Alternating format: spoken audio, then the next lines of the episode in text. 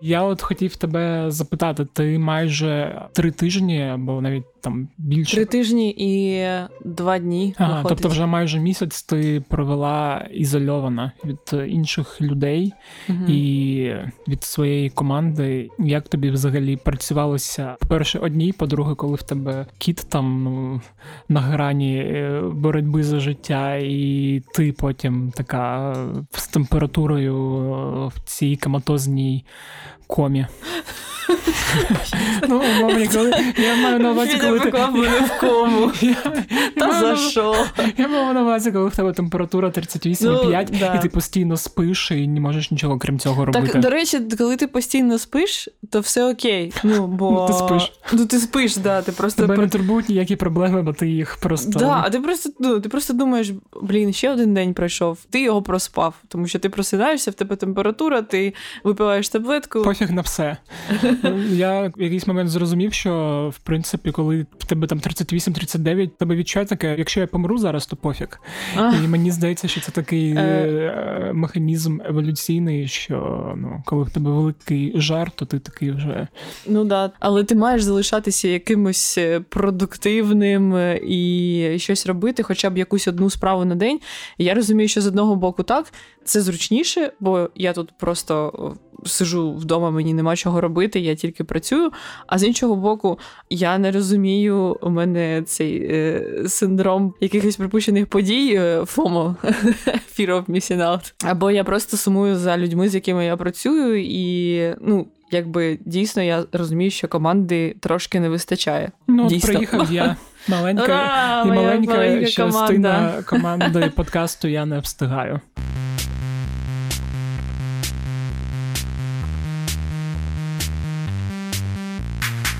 Цьому епізоді, я думаю, ми поговоримо про роботу в команді та про те, як усім разом вирішувати складні проблеми та про командну продуктивність. Бо ми от з тобою говорили про. Продуктивність особисто, але ми з тобою і наші слухачі більшою мірою працюють у колективах, і від того, Наскільки якісним є е, взаємозв'язок у середині колективу, настільки кращий є результат того, куди хтось прямує, якщо взагалі розуміє, що кудись прямує, бо на жаль, буває і інакше.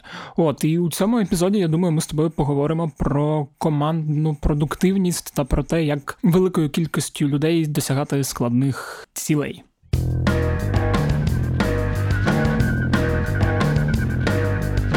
Ну, як ти гадаєш, Настя, чимось відрізняється командна продуктивність від особистої? Я все ж таки вірю, що люди, які керують командами, які для себе класно плануються. uh То вони, врешті, і свої команди приводять до якогось успіху.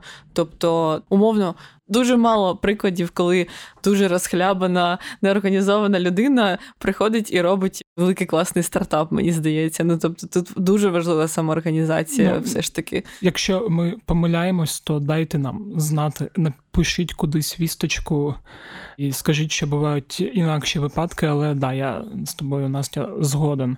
От, до речі, наш колега з української правди Рома Романюк, коли записував подкаст Україна після карантину приходив у гості до міністра цифрової трансформації Михайла Федорова. До речі, з Запоріжжя людина. Як і я. Пишаєшся? Е, да, я пишаюсь усіма, хто якось більш того, з Запорізького національного університету, mm. як і я. І мені здається, що Михайло Федорів, мабуть, чи не єдина людина з чинного уряду, яка показує результати, і за діяльністю якої слідкуєш, що тобі не дуже соромно, і питань до якої виникає найменше. От і я попросив Рома поставити йому питання якраз про те, як, по-перше, виглядає його планування і чим воно відрізняється від планування командного. Для мене немає різниці. Е, ну, в мене є власна методологія. Ну, вона не моя авторська, ну просто я я не знаю, ну так вона склалася. Будь-який проєкт я завжди ставлю там конкретні цілі для цього проєкту. Наприклад, там, міністерство, да, конкретно. Є чотири конкретних цілі. За кожною цілею закріплений е, профільний заступник, який відповідає. Кожна ціль декомпозована на конкретні проекти. Виконання кожного проекту дозволяє виконати ціль. Враховуючи ці проекти, підбираються кадри і команда сформована. Я виділяю з ключових проєктів топ для себе 5 проєктів, і по ним кожного тижня регулярно проводжу зустрічі. Наприклад, якщо ти подивишся мій графік е, на там через місяць, то він буде такий же, як і на наступному тижні. То 80% у мене це регулярні зустрічі, 20% для там якихось гнучких справ, там я не знаю, там якихось е, прес-конференцій або щось там виникає, да, там раптово. Як наша зустріч, подкаст, наприклад, це 20% часу я заповнюю. І е, таким чином е, у мене є зустріч е, кожного тижня з кожним заступником профільним, взагалі по всім проектам, кожного тижня в один той же самий час. І є ще топ-5 проєктів, по яким я зустрічаюся вже там з командою цих проєктів. Там і заступник може входити, а може не входити взагалі, може його команда нижче рівня. Там і так далі. І в мене такий регулярний менеджмент. Ну так само і в мене є там Google календар. Кожна ця зустріч вона проходить дуже там предметно. На зустріч неможливо приходити без презентації для того, щоб людина структурувала свої думки, які є. Навіть зустрічі ван ту ван заступником приходить заступник, є презентація, і вона звітує за тиждень, що вони зробили, які є перемоги, які є там проблеми, і що будуть робити на наступному тижні. І кожного ранку, о 7.30 у мене є. По топовому одному проекту зустріч це такий зум в дорозі кожного дня. Ми 30 хвилин спілкуємося, десь 7-8 людей приймають участь. Таким чином, в мене дуже графік зайнятий регулярним менеджментом, але все тоді рухається. І так в, у власному житті я там кожного року ставлю собі цілі, 10 цілей на наступний рік, і потім майже кожен день передивляюся, просто щоб в фокусі тримати.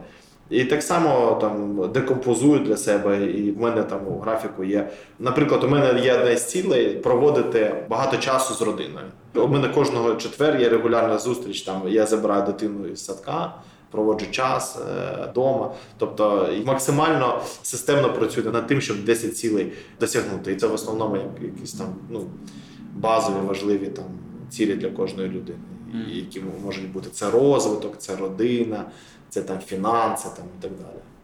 А от е, коли ти менеджериш от великий проект, та, і він поділений на проміжні якісь е, точки, які треба досягнути, от в цей момент досягнення е, цієї проміжної точки, як зрозуміти, от, що вона досягнута, і як стимулювати команду, чи треба якийсь там пір закатати, чи ще щось, ну, от, щоб вони розуміли, що якби це теж важливо, чи можна просто йти ну, системність там зробили, зробили, молодці, пішли далі. У нас є HR, там, скажімо так, людина така мама команди, скажімо, вона е, завжди там спілкується, мотивує. Тобто, у нас одна людина в рік може е, там піти з команди, і ми про це знаємо завчасно.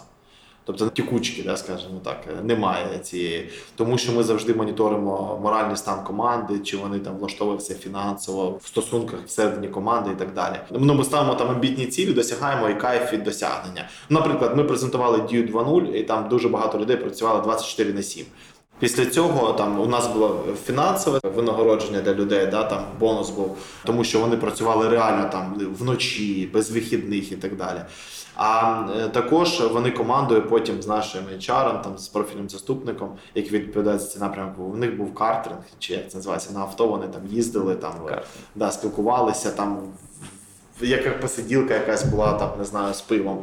Тому вони отримують і там якісь фінансові стимули, і у них є неформальне там спілкування. Да? Але у нас дуже великі цілі, і кожна перемога вона не така велика, здається, якщо її порівняти з це великою амбітною цілею. Коли, наприклад, ми презентували там 15 нових продуктів, ми розуміємо, що нам 2000 послуг. Ну тобто, воно круто, класно, ми молодці, можна випити пиво там ввечері. Команда може це собі дозволити, але потрібно ще фігачити там дуже багато. Мені подобається, що у них є чіткий моніторинг того, скільки люди роблять. Тобто, мало того, що у них є високі амбітні цілі, і при цьому в команді є людина, е, HR, да, там людина, яка розуміє, що люди. Дуже старалися в цьому місяці, наприклад, для того, щоб дійти цих результатів, і безпосередньо в команді теж розуміють, що те, що вони зараз віддають весь свій час для того, щоб встигнути в дедлайн зробити, то е, це не буде непоміченим, що мені здається дуже важливо в роботі в команді, коли є розуміння, що ця людина перепрацьовує зараз. потім відпочиває. Угу. Ця людина зараз бере на себе більшу частину роботи, потім і так далі. Тобто всі розуміють, хто що робить. Угу. От він сказав на самому початку дуже класну штуку, і я зараз її так трошки переусвідомив, поки ми слухали. От він каже, що в нього цілі особисті та робочі, вони там більш-менш між собою схожі, і що він там у особистому там плануванні намагається протягом року виставляти певні цілі. Ну, те, про що ми з тобою да, в нього це 10, але в принципі це те, про що ми з тобою говорили там з пані Оксаною, з іншими людьми. Тобто, коли в тебе є умовно це колесо. М- сфери uh-huh. життя, і ти їх виписуєш і тримаєш у фокусі. І що він це робить і у особистому і професійному житті, ну, тобто те, що він як людина робить.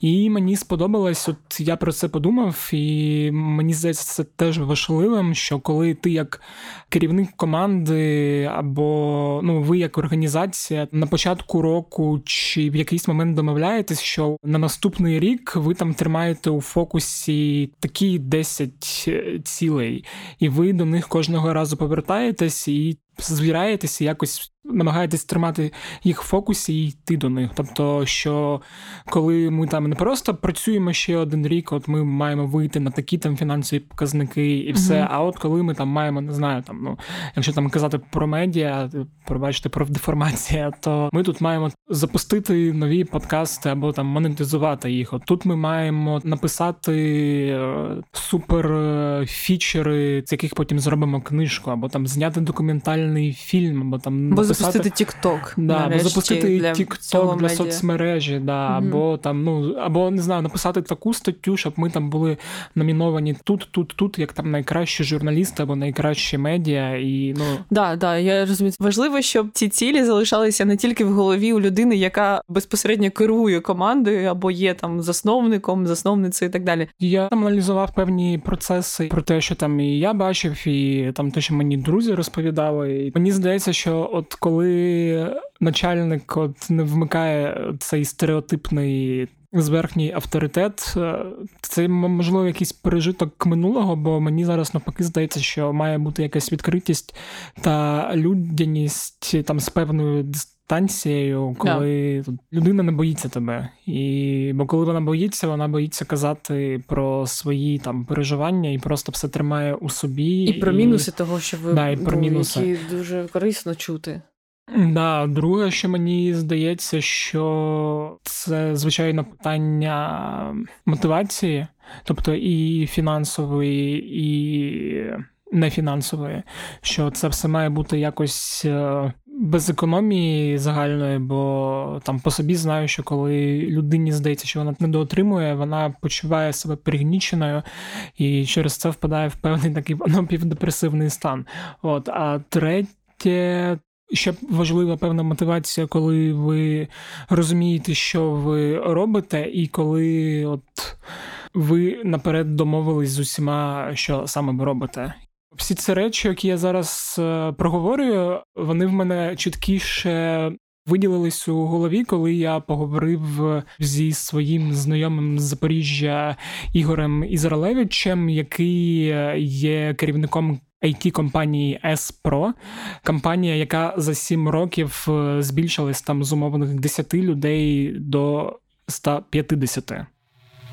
Когда мы начинали, то есть мы были очень молоды, мы стартовали бизнес 22, mm-hmm. а, и у нас не было ресурсов и не было возможности, не было опыта нанимать людей. Но нам очень сильно хотелось, мы хотели стать лучшей компанией, то есть тогда у нас не было четко сформированной какой-то визии, просто мы хотели стать лучшей компанией, была такая вот у нас э, мечта. Мы просто нанимали людей по собственному подобию, то есть, mm-hmm. и мы искали определенные матчи, тех людей, которые были нам близки, и мы очень много вкладывали в людей. То есть мы нанимали человека, которого мы видели, что мы сможем его вырастить, и мы сможем вырасти его по нашему там подобию, и в будущем он сможет быть э, с нами частью команды. Такой подход, он нам помогал э, масштабировать команду, и, э, в принципе, это, наверное, основные практики, которые мы используем. Просто нанимали людей которых мы верили, которые мы верили, что мы сможем их научить, и они смогут быть частью нашей команды. Раньше мы делали это исключительно из интуиции. Mm-hmm. Естественно, мы проверяли базовые квалификационные скиллы и раньше, да, то есть, ну, в основном это были технические скиллы. Як тепер ви наймаєте команду зараз? Тобто ви дивитесь на те, як там людина спілкується, на комунікаційні да, навички та інше. Сегодня немножко все по-другому выглядит. То есть, во-первых, у нас есть цель, куда мы хотим попасть, куда мы хотим прийти. У нас есть видение, если вкратце, да, то это технологический консалтинг, угу. то, как мы его видим. И вот это вот видение будущего состояния нашей компании, оно имеет определенные критерии к тому, какие процессы мы должны строить, а какие люди у нас, естественно, должны быть в команде. В первую очередь нам нужна разноплановость различных э, скиллов, да, для того, чтобы делать то, что мы хотим делать в будущем. Mm-hmm. Э, то есть это комбинация. То есть, с одной стороны, мы нанимаем людей, которые более знают бизнес клиента, с другой стороны, более, ну, больше программистов нанимаем, да, также мы нанимаем sales менеджеров, маркетинг менеджеров э, и так далее. И в результате то есть, у нас получается команда. Есть процессы, естественно, которые мы хотим построить внутри компании для того, чтобы э, поставлять тот сервис, который мы делаем э, клиенту. Естественно, то есть мы ищем тогда уже людей, которые нам подходят под то, что мы хотим делать для клиента. Mm-hmm. Есть еще вторая составляющая, да, это ценностная составляющая. То есть есть э, набор критериев, э, которые касаются корпоративного духа, корпоративной культуры. То, как мы хотим внутри жить при этом mm-hmm. все. Да, смотри, про корпоративную культуру mm-hmm. это вот тот клей, который держит команду. Почему э, это важно? Потому что у нас есть цель, да, куда мы хотим прийти.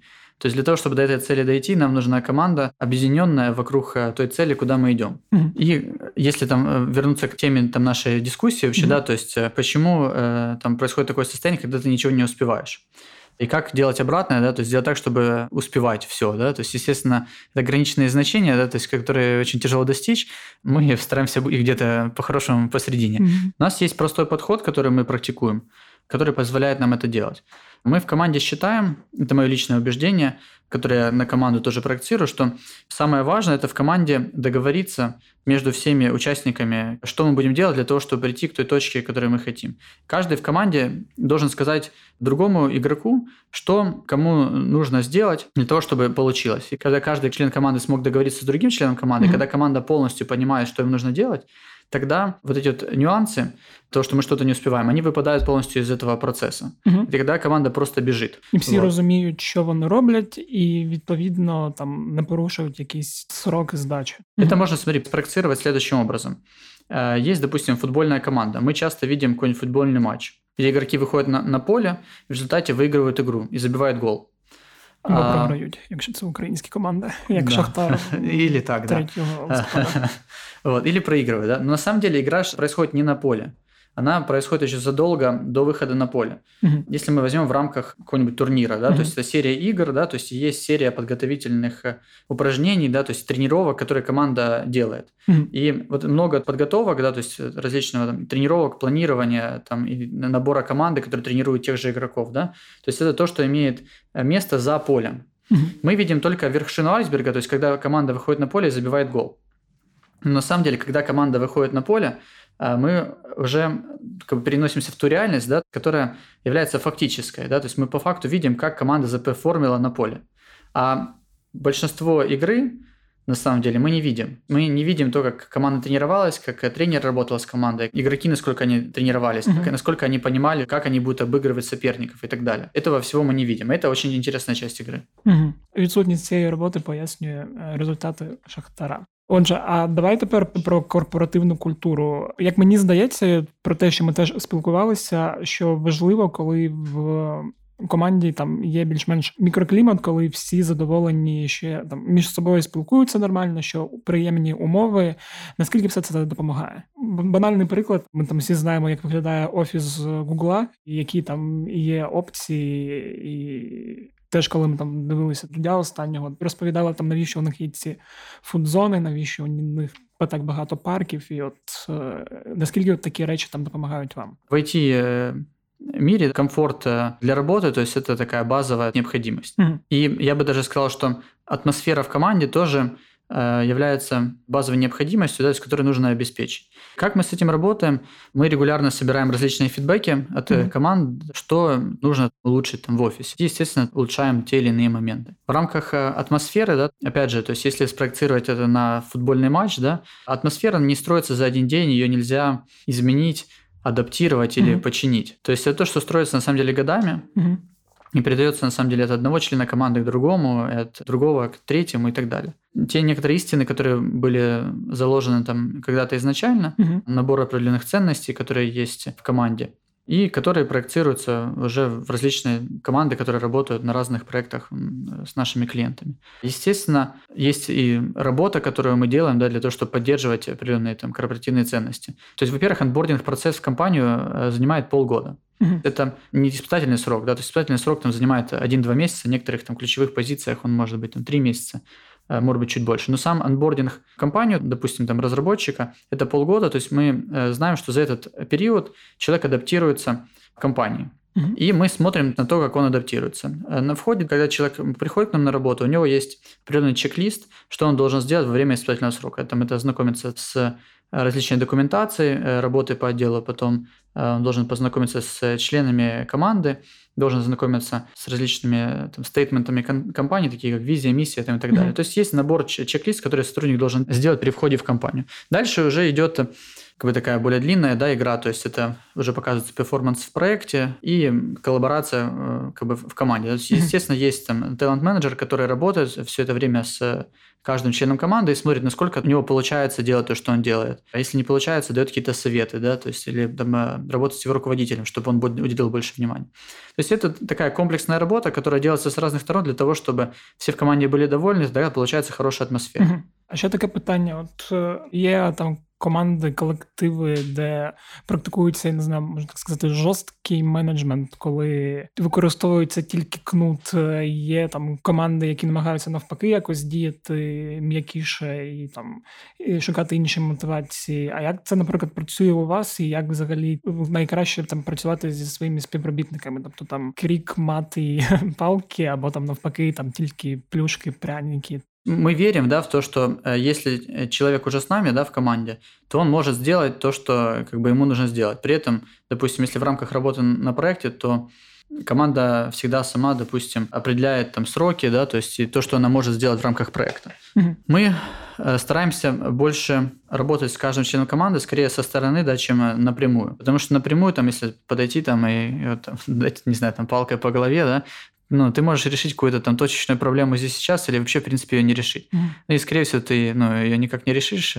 Такая тупиковая история, которая в IT-мире никогда, по-моему, и, и не было. То есть сегодня она, в принципе, вообще неприемлема. Мы стараемся помогать как суппорт-тим, да, то есть каждому члену команды делать то, что он делает. Мы подкидываем какие-то идеи, да, то есть и пытаемся давать какие-то советы. И мы смотрим, насколько э, человек, э, беря те советы во внимание, которые у нас есть, да, сколько он может справиться с теми задачами, которые у него есть. То есть, mm-hmm. допустим, ну что-то не получилось. Такое бывает очень часто, прям очень часто. Особенно если очень сложные задачи, всегда можно где-то жестко зафейлиться. Мы пытаемся подбрасывать какие-то советы, да, которые могут как-то привести к правильному подходу, да, то есть, mm-hmm. но мы не даем каких-то конкретных разгадок. В первую очередь мы их не даем, потому что их никогда нет. Нет какого-то одного пути, как прийти э, правильно к решению сложной задачи. Мы даем какие-то наводящие мысли. И каждый профессионал в нашей команде, он может э, взять какие-то идеи, да, и их попробовать применить, да, то есть либо не захотеть применить, либо захотеть применить, либо сказать свое мнение какое-то, да. Мы берем, опять же, какой-то фидбэк. То есть, допустим, мы с тобой встречаемся, говорим, а ты пробовал делать вот так вот? Ты говоришь, я так пробовал, это не работает. Мы говорим, а вот так вот. Ты говоришь, ну я так не пробовал, но у меня, знаешь, сейчас появилась идея, а, ну, я могу попробовать вот так, вот так и вот так. Мы говорим, окей, хорошо, а если с этим, да, допустим, еще вот так вот попробовать? Ты говоришь, окей, если вот это вот скрестить, то, что я предложил вот с этим, да, то тогда правда может получиться, я пойду попробую. То есть, если такой творческий процесс, он имеет место, и он работает, да, то это, скорее всего, наш э, человек, и он очень надолго, то есть, с нами остается.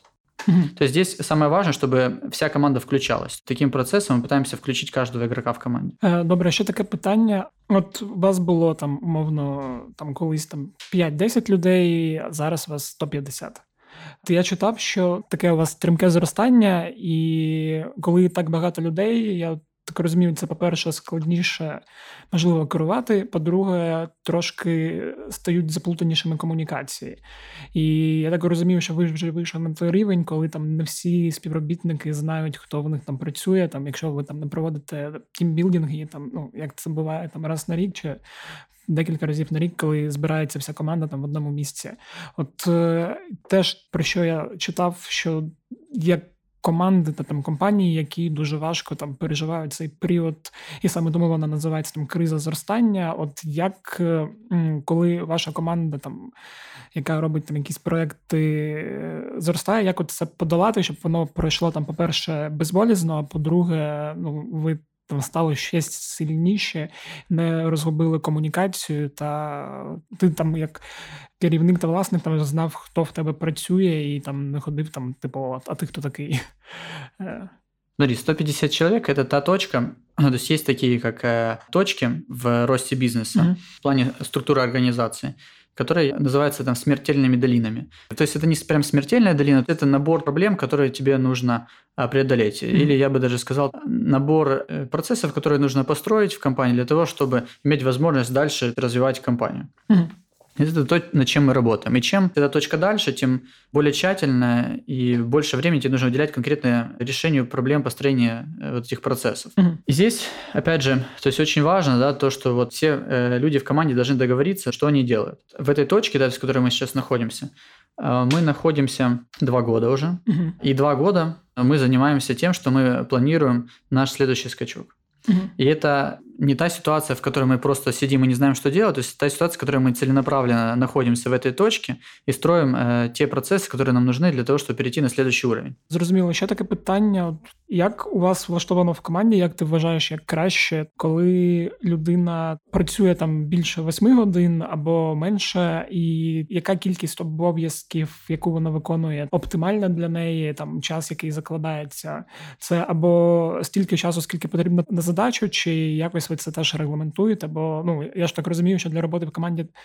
Та й по собі знаю, теж важливо, щоб ти там і відпочивав, і працював нормально, і на тебе насипались постійно додаткові якісь зобов'язання, бо там в якийсь момент просто привіт вигорання і нічого не можу робити, і хочу звільнитися. Да, вигорання це ще в цілому большая проблема того, когда идет большой темп роста. Угу. Мы с этим работаем, наверное, в первую очередь. Естественно, то есть у нас, как э, там у топ-менеджера, тоже такое часто бывает. Есть определенные командные церемонии внутри компании, которые мы делаем, которые помогают понимать, что за тем, что мы делаем, то есть имеет какой-то смысл. Да? Эти церемонии такие больше, как, скажем, такого личного да, характера. Это там неформальное общение, которое мы ведем, да, то есть внутри компании. Uh-huh. Ну, сюда можно отнести и тимбилдинги, да, допустим, к тимбилдингу мы всегда креативно подходим, то есть мы пытаемся придумать что-то интересное, чтобы круто провести время. Тобто ви намагаєтесь, щоб люди всередині відчували себе комфортно і якось давати перерви відпочинки. А як щодо там перероботки і додаткових обов'язків, як ви там це регулюєте? В рамках конкретно работы работы, да, то есть такой, какая она есть, да, то есть выполнение э, задач. Но здесь, опять же, бывает, что мы приходим в ту точку, да, то есть когда вот есть прям пул задач, да, то есть и ты их не успеваешь сделать. Это вот тот факт, да, то есть к которому мы пришли уже по факту. Это когда вот как футболисты выходят на поле, да, и мы видим факт, да, то есть результат того, что футбольный тренер, да, тренер команды, он стоит где-то, и он пытается там делать какие-то замены, да, то есть или старается как-то помогать команде, то есть он э, говорит, там, бежите там вперед, там, сейчас бежите назад, и, mm-hmm. влево, вправо и так далее, да, там, а ты там неправильно подал мячик. То есть это вот факт, да, который мы видим.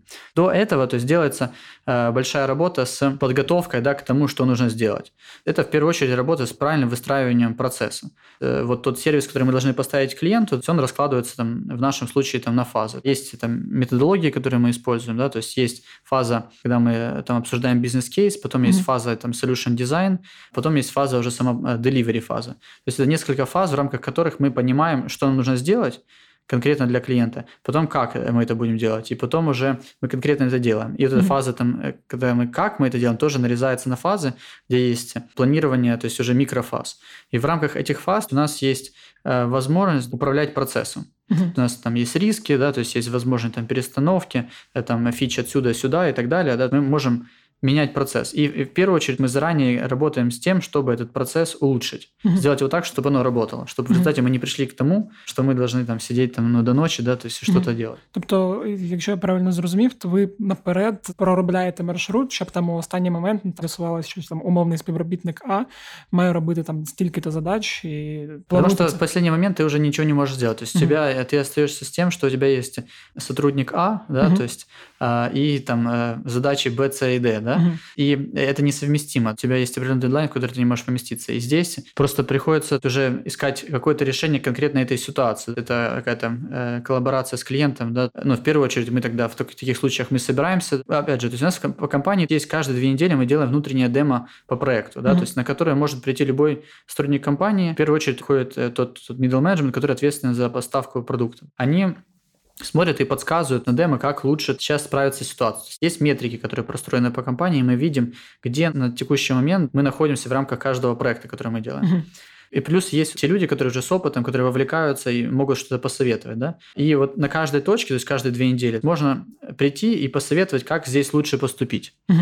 Если все же мы, пройдя вот это вот все, добираемся до стадии невозврата, да, то есть когда есть конкретный сотрудник А и задачи Б, С и Д, да, мы собираемся и думаем, что нам теперь делать, да. Ну и там э, такой же процесс, то есть мы ищем какие-то решения, как нам это сделать. То есть либо допустим, мы пытаемся там э, быстро расширить команду, э, найдя помощь, ну, допустим, добавив кого-то члена в команду, да, чтобы mm-hmm. как-то это разгребсти, либо мы там ищем какие-то более, не знаю, тонкие решения. В каждом конкретном случае это работается по-разному. Иногда там просто откладывается дедлайн, да, иногда, mm-hmm. ну, договариваемся о чем-то там с, с конкретным сотрудником. Но каждый раз приходится, да, уже искать какие-то решения. Благо, такие ситуации случаются не часто. То есть mm-hmm. они случаются, но э, не супер часто, потому что вот, очень много этой роботи, яка підготовительна. Ну що, як тобі Настя, наша дуже корисно, якщо ти хочеш е, створити команду, створити організацію або якусь е, компанію, ти маєш точно знати, що ти можеш забезпечити, ти здатний забезпечити базові потреби цієї команди, регулярний фідбек і півроку онбордингу для кожного, а не результати через два тижні. Да, я теж заздрив.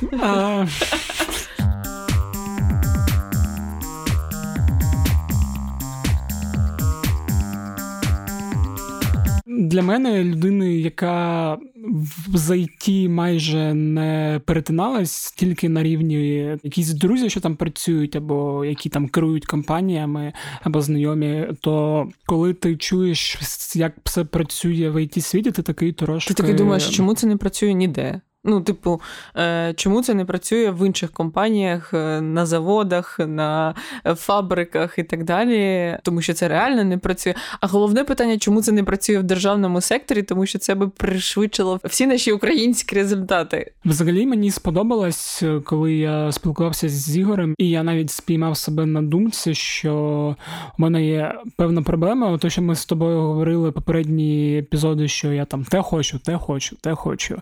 Подкаст просто робити книжки, писати фільми, знімати я не знаю, ігри, реп.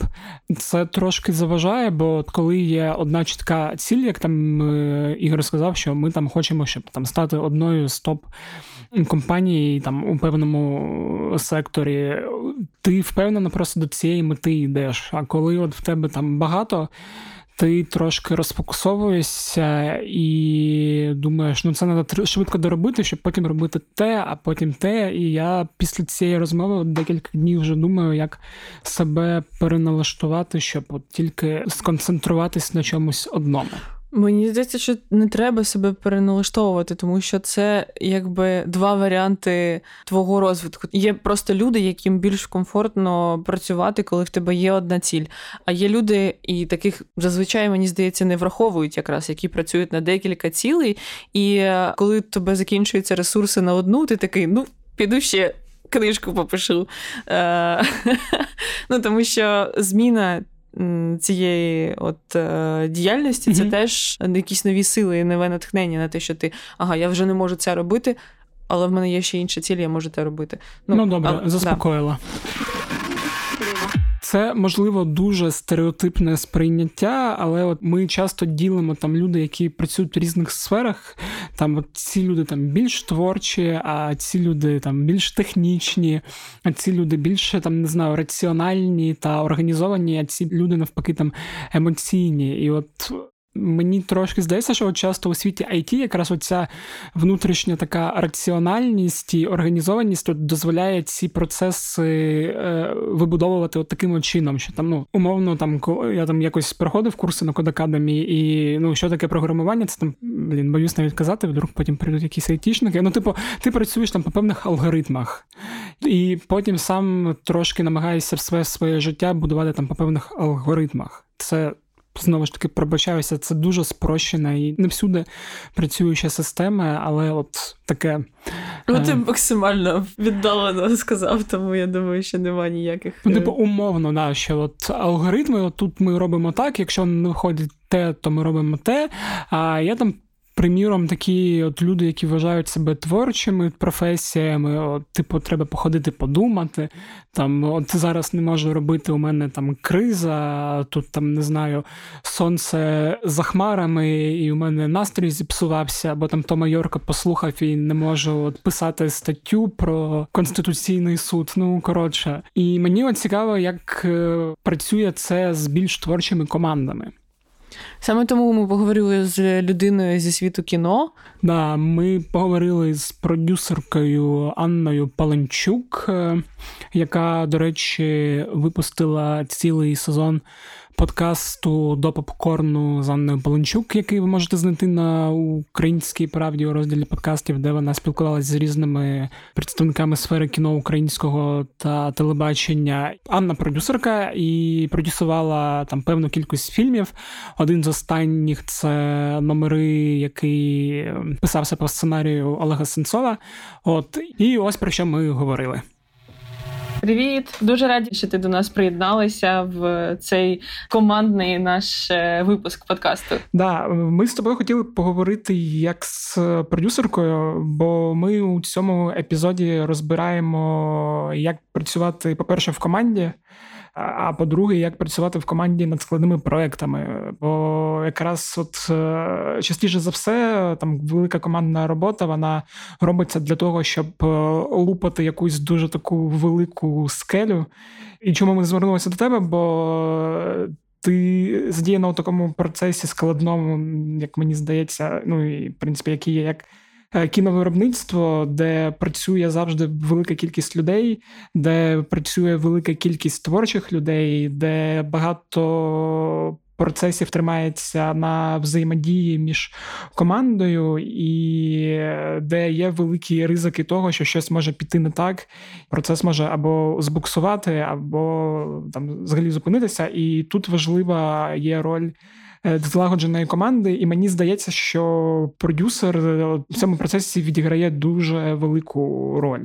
Е, як ти скажеш, яка робота от продюсера от у командній грі, там там роботі над складними проєктами? Насправді робота продюсера вона така комплексна і дуже важко да, в одному реченні сказати, чим саме продюсер займається.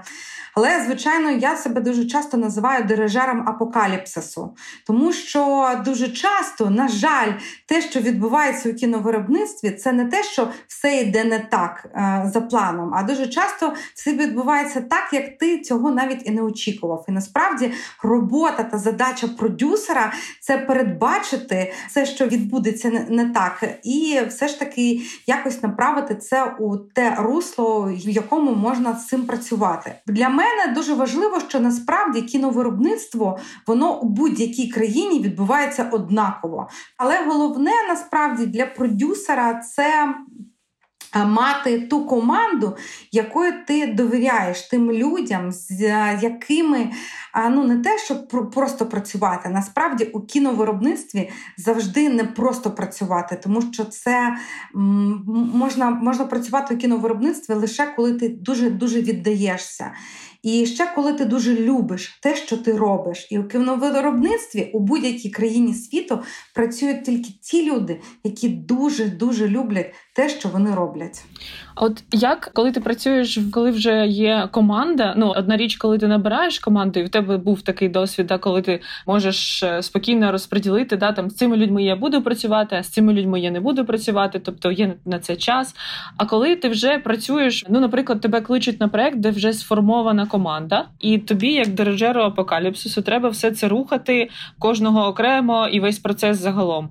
Як ти тут організовуєш велику команду? Ти якось обираєш, не знаю, там оцей костяк з цими я працюю дуже детально, а з цими просто там збираюся раз на е, тиждень під час процесу. Е, як ти тут для себе все це організовуєш? Як це все це сплановуєш для того, щоб це все якось рухалось, коли вже є ну от набір людей? Зазвичай у кіновиробництві є дуже класна така постановка взагалі команди. Це по департаментам. Тобто є, наприклад, департамент звуку, є департамент гриму, є департамент костюму. Якщо ми говоримо про виробничий період, коли завжди щось відбувається не так, зазвичай, так? Е, коли саме відбувається фільмування фільму.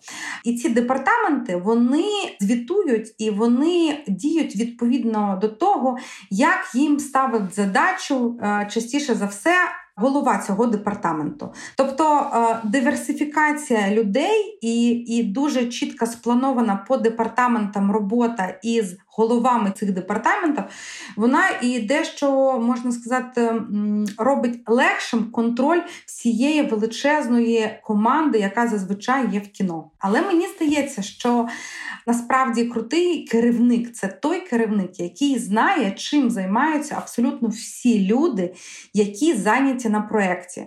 Наприклад, якщо в нас в кіно зараз там відбувається етап підготовчий етап, етап будівництво декорацій. Я знаю, як продюсер, скільки людей будує ці декорації, на якому саме вони зараз знаходяться, наприклад, е, рівні ну, побудови цієї декорації, чи вони тільки почали, чи вони там щось фарбують, чи щось вони там клеють цю декорацію. Тобто завжди продюсер а, у своїй голові має складати картину, чим займається кожна людина у, у всьому виробничому процесі. Але, звичайно, це дуже важко і тому є ці голови департаментів, е, які можна зателефонувати, перевірити насправді і пересвідчитися, що все йде за планом. Для мене, як для продюсера, дуже важливо, коли кожна людина, яка залучена до процесу кіновиробництва, розуміє, що їй треба робити.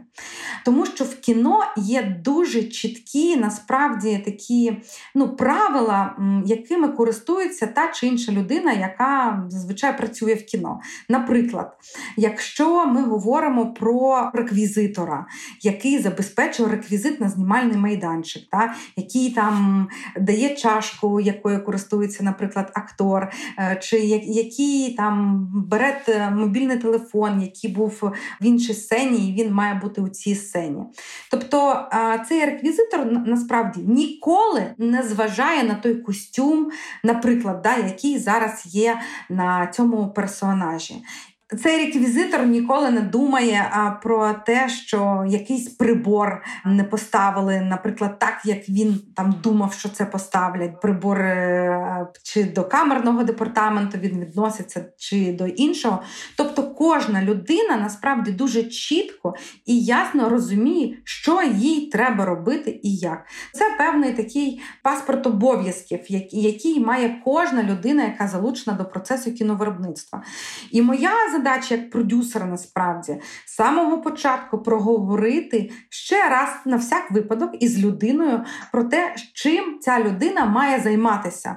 І з самого початку, коли ми проговорюємо, да, що ця людина, наприклад, вона там буде відповідати за ігровий транспорт. Тобто ми розуміємо, що ця людина вона не буде бігти на кетеринг і там мазати бутерброди, наприклад, накладати на них там е, якісь, е, якусь ковбасу, тому що на кетерингі є зовсім інша людина, яка відповідає тільки там за їжу, наприклад. Тобто, ну така порада, вона звичайно логічна, яка діє ну на 100% в кіновиробництві. Це Кожна людина має чітко розуміти свої функціональні обов'язки, що вона взагалі робить. Ну і для чого це все. А що робити, коли все йде не по плану? Коли, наприклад, там пропав кудись актор е, або там посварився сценарист з режисером, е, не привезли реквізит, або той, який привезли, там замовляли, умовно кажучи, ковбойські костюми, приїхали ескімоські шуби,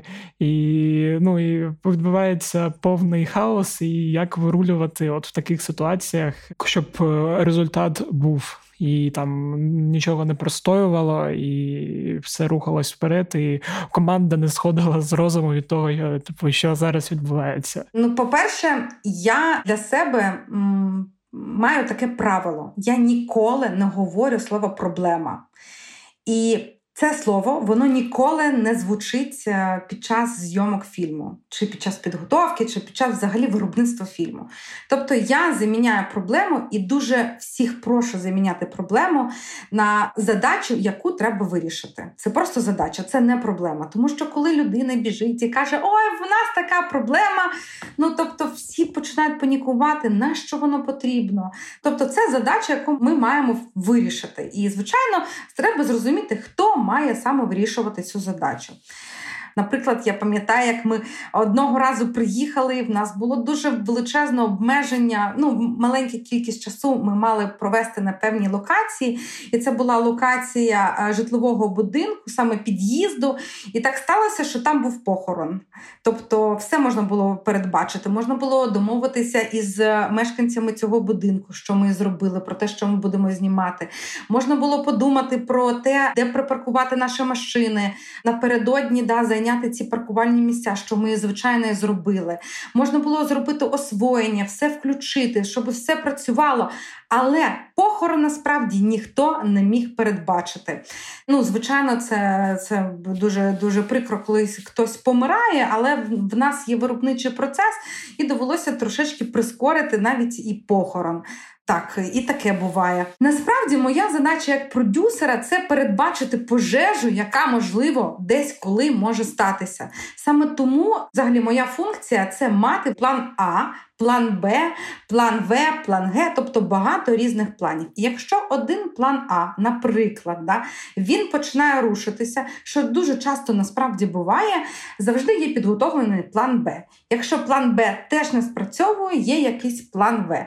І коли ми вже працюємо навіть над такими, знаєте, ну такими дуже простими речами, в нас це планування за різними планами, воно вже так закарбовано насправді в нашому професійному житті, що іноді я навіть. Коли йду там в магазин, наприклад, да, з мого власного життя, думаю, так, якщо цей магазин не працює, я піду, наприклад, в інший магазин, ну чи щось таке. Тобто завжди ми маємо різні плани, які втілюємо в життя відповідно, якщо щось іде не так. Я от якраз хотіла спитати да, про особисте. Твоя робота в команді в цих різних е, ситуаціях і твоє звичайне особисте життя. Чи ти плануєш однаково чи ні? Ми запитуємо зазвичай так у наших гостей. Як ти більше сфокусована на тому, щоб спланувати свою роботу, чи е, ти так само плануєш своє особисте життя, просто переносиш це, не знаю, свої е, такі планувальні скіли, організаційні скіли на роботу, чи навпаки? Як в тебе організоване саме от особисте планування? Планування? Дуже цікаве насправді питання. Я про це ніколи не думала, якщо чесно, тому що я свою роботу взагалі від свого життя ніяк не відокремлюю. Мій чоловік знає, що я можу працювати в принципі 24 на 7.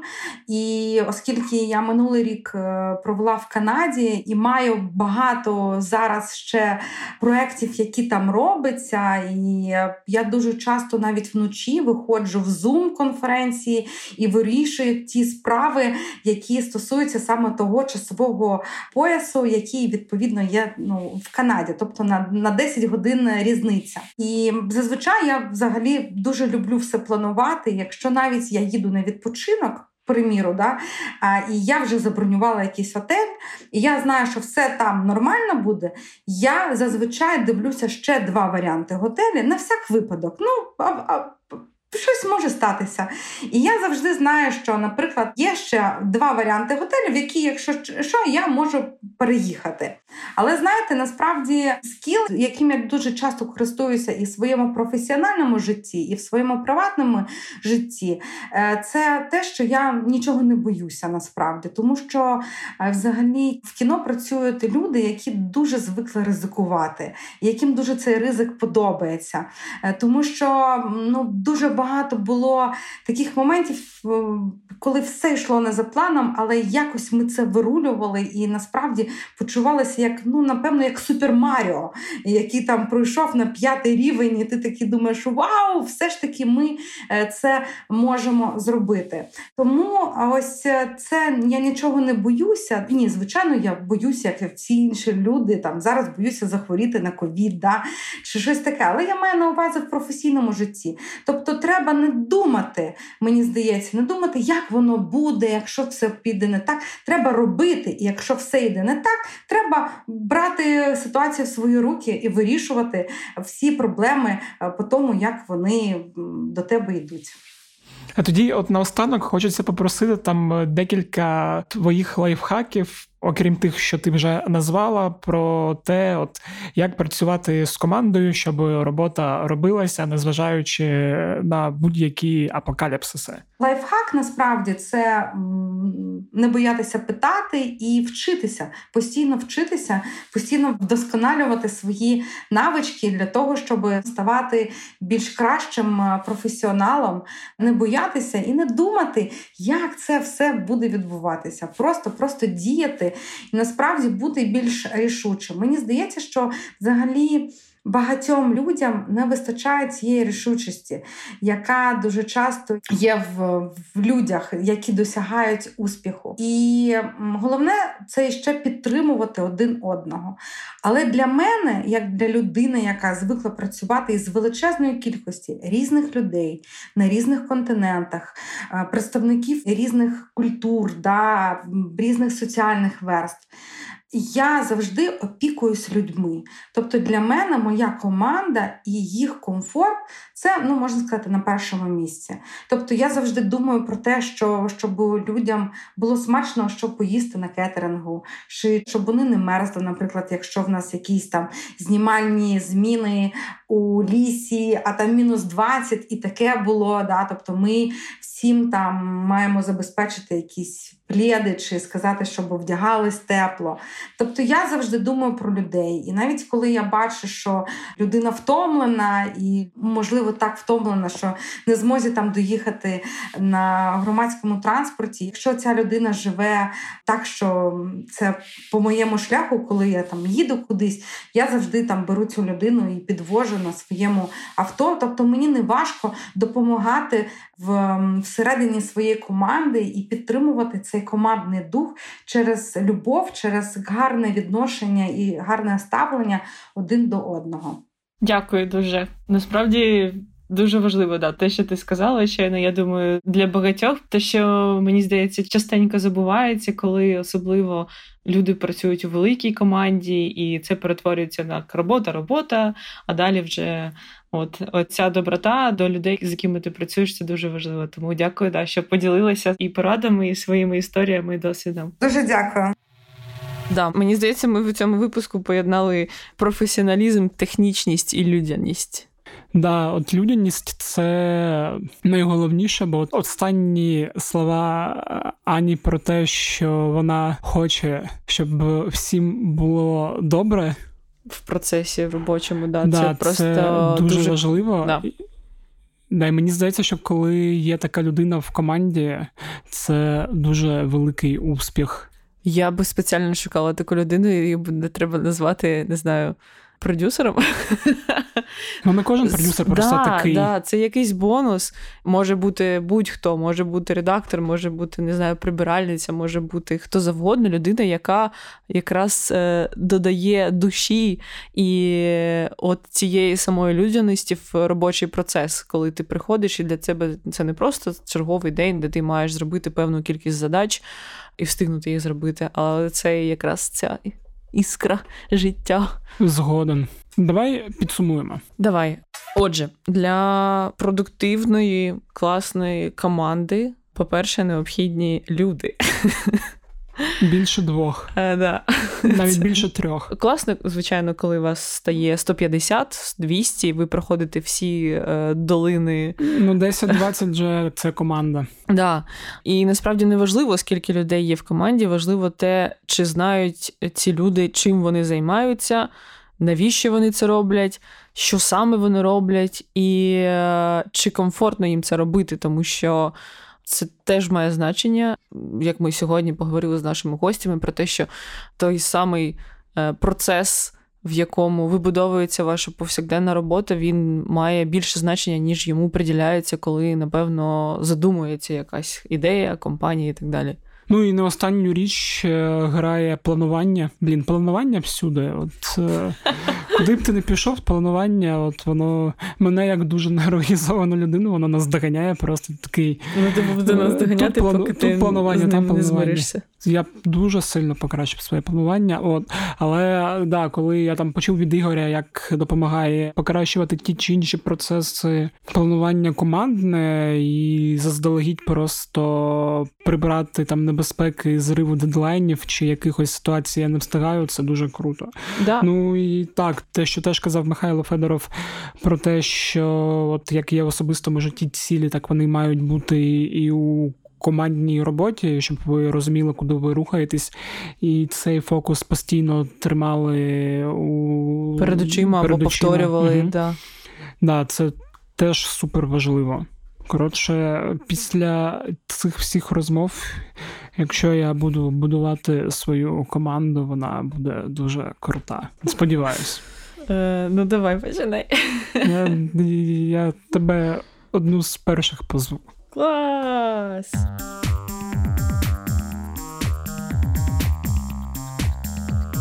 Насправді, ну таких речей може бути більше, але треба не забувати, для чого вони всі. Для того, щоб ті самі дедлайни, які нас доганяють, або якісь стресові ситуації, які ви могли прорахувати, але не прорахували.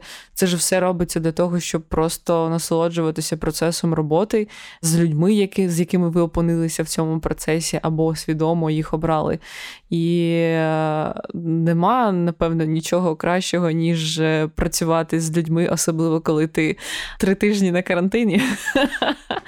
І нарешті да, повертаєшся до них. вийдеш і побачиш усіх людей. Хоча, скоріше за все, ніби нас закриють на локдаун. Да, треба нам якось, не знаю, триматися. І найголовніше ще насолоджуватися результатами вашої роботи і певним здобутком. Причому та ми і так про це дуже багато говорили і з декількома людьми, але це тільки, мабуть, частина того, що можна говорити про командну роботу. Бо ми там, наприклад, не згадали про те, як треба прощатися з людьми і обирати команду там людей за категоріями. Бо нам, наприклад, якось розповідали там про А, Б, С, Д категорії, що типу всі мають бути A-плеєрами. Е, А якраз Андрій Пивоваров на страцесі, яку нам робив. А що там є це плеєри, з ними потрібно прощатись, бо вони тільки витрачають ресурси. Все ж таки, командна робота це дуже велика та складна тема, і ми поговорили не про все, але я думаю, головне ми сьогодні з тобою точно проговорили. Да, не будемо про сумне, про звільнення, про те, як прощатися з командою, про те, як йти з команди або е, змінювати. Це теж такий складний момент, як змінювати всю команду навколо. Але от е, да, ми сьогодні зосередилися на позитивних частинах командної роботи. І я сподіваюся, що у вас, у всіх, хто нас слухає, є люди, з якими вам подобається працювати, або купа людей, з якими вам подобається працювати.